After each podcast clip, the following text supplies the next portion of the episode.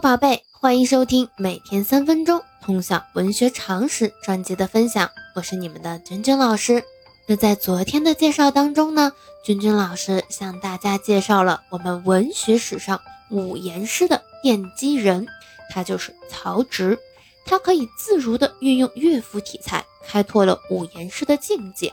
同时呢，他也是建安文学的代表人物。我们同时记住曹植的一些代表作品。比如七步诗、白马天、洛神赋、七哀诗等等，这些都是我们要记住的。同时，跟他有关的一些人物的典故也可以了解，比如七步成诗，比如洛神悲歌啊，这些都可以去接触一下当时的这个具体的事件是怎样的。那我们今天呢，要向大家介绍的是西晋时期著名的史学家陈寿。那我们现在就开始今天的分享吧。陈寿字承祚，是三国时期蜀汉及西晋时著名的史学家。陈寿前半生是在蜀汉度过，入仕后受宦官黄皓排挤而不得志。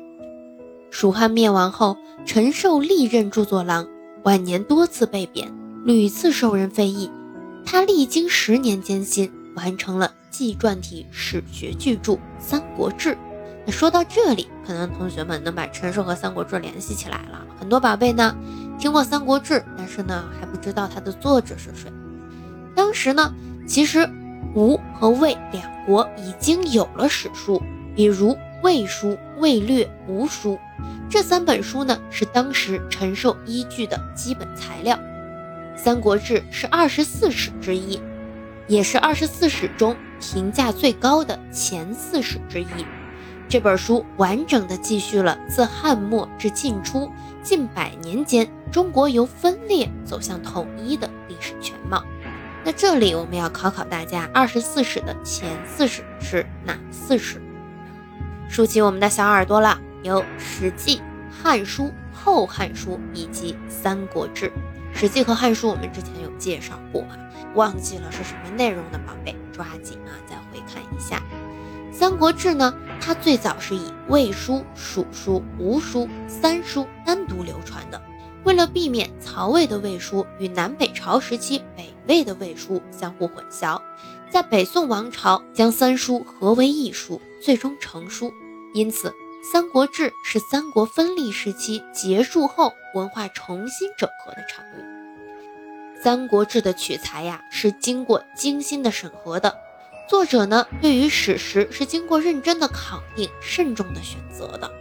对于不可靠的资料，他其实进行了严格的审核，不妄加评论和编写。这虽然使得《三国志》拥有文辞简约的特点，但是也造成了关键人物记载史料不足的缺点，因为其过于简略，没有记载王侯、百官世系的表。也没有记载经济、地理、职官、律例等的志，不符合《史记》和《汉书》所确立下来的一般正史的规范，所以它是二十四史中最为特殊的一部。那我们介绍完了陈寿和《三国志》，首先我们要能把他们两个进行联系啊，知道是陈寿写了《三国志》，同时呢，要知道《三国志》是二十四史之一。并且呢，是评价最高的前四史之一。那我们《三国志》呢，它记载了东汉末年至东吴灭亡的约一百多年的历史，条理呢很清晰、简约生动，体例也有所创新。所以呢，其实啊，它在对后世的史学文学还是有很大的影响的。那《三国志》里边的大概的啊，它是有三种不同的书啊，最后合为了一本儿。这有做一个了解就行了，主要知道一下他在历史上的一些地位，大概写了什么时期的事件，是纪传体国别史，知道这个就可以了。以及呢，它中间的一些著名篇目，比如说《隆中对》是曾经入选过教材的，这些我们有所了解。那我们今天的分享就到这里，我们明天见。